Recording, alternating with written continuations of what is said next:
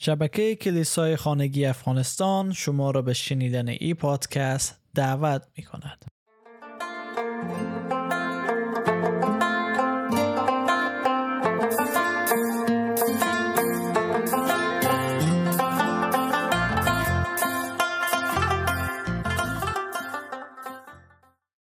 ما ادامه میدیم بررسی خود از کتاب پینجا دلیل چرا مسیح آمد تا مصلوب شه از سر جان پایپر.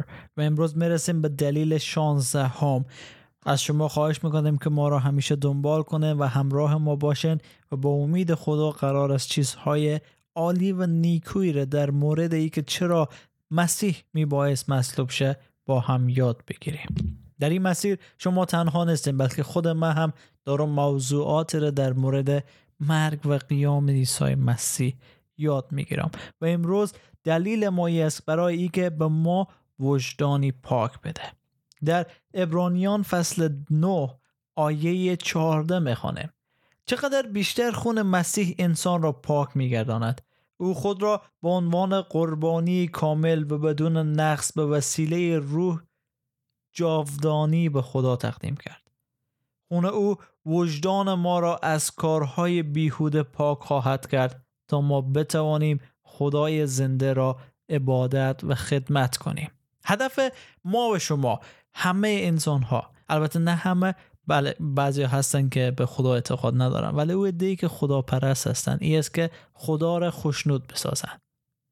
و مانعی وجود داره سر راه ما که خدا رو خوشنود بسازیم و او وجدان گناهکار ما هسته چون بعضی چیزها هرگز عوض نمیشه.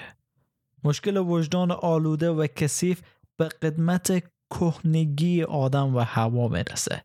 به محض ای که اونا مرتکب نااطاعتی و گناه شدن وجدان اونا آلوده شد. در رونشان مجرم بود. اونا را خراب کرد. رابطه اونا رو با خدا خراب کرد. اونا را رابطهشان با خودشان خراب شد. و در خود به مشکل خوردن. حتی حاضر نبودن گناه به گردن خود بگیرن و هی منداختن به گردن یکدیگر. صلح درونی در درونشان خراب شد. و محض که خود را لخت دیدن شرمسار شدن. پس ببین وجدان انسان از همو ابتدا و گناه اولیه به مشکل خورد. و در تمام طول کتاب مقدس عهد عتیق می‌بینیم که مشکل وجدان حل نمیشه. چون خداوند می‌خواست که این قوم پاک شوند و پس به سویش برگردن و به این دلیل قربانی و ریختن خون حیوانات داد بر از اما مشکل مشکل وجدان بود نه مشکل خون ریختن.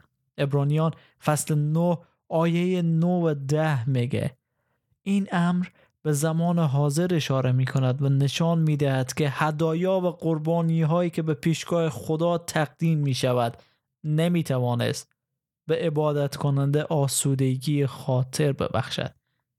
اینها فقط خوردنی ها و نوشیدنی ها و راه های گوناگون تحت تطهیر و قوانین مربوط به بدن انسانی می باشد. و تا زمانی که خدا همه چیز را اصلاح کند دارای اعتبار هستند.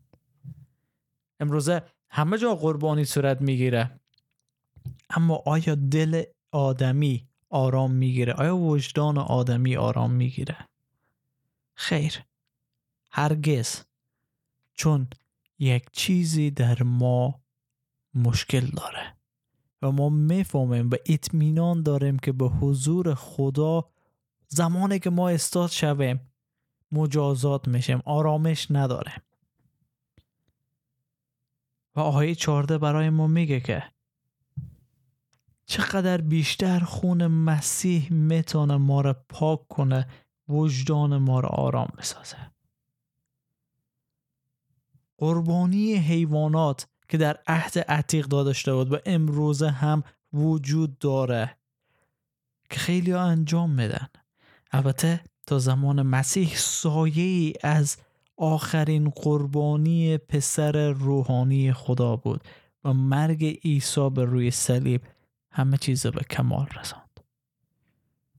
و او می‌تونه برای ما وجدان پاک بده قلب پاک و آسوده بده. و این ما هستیم.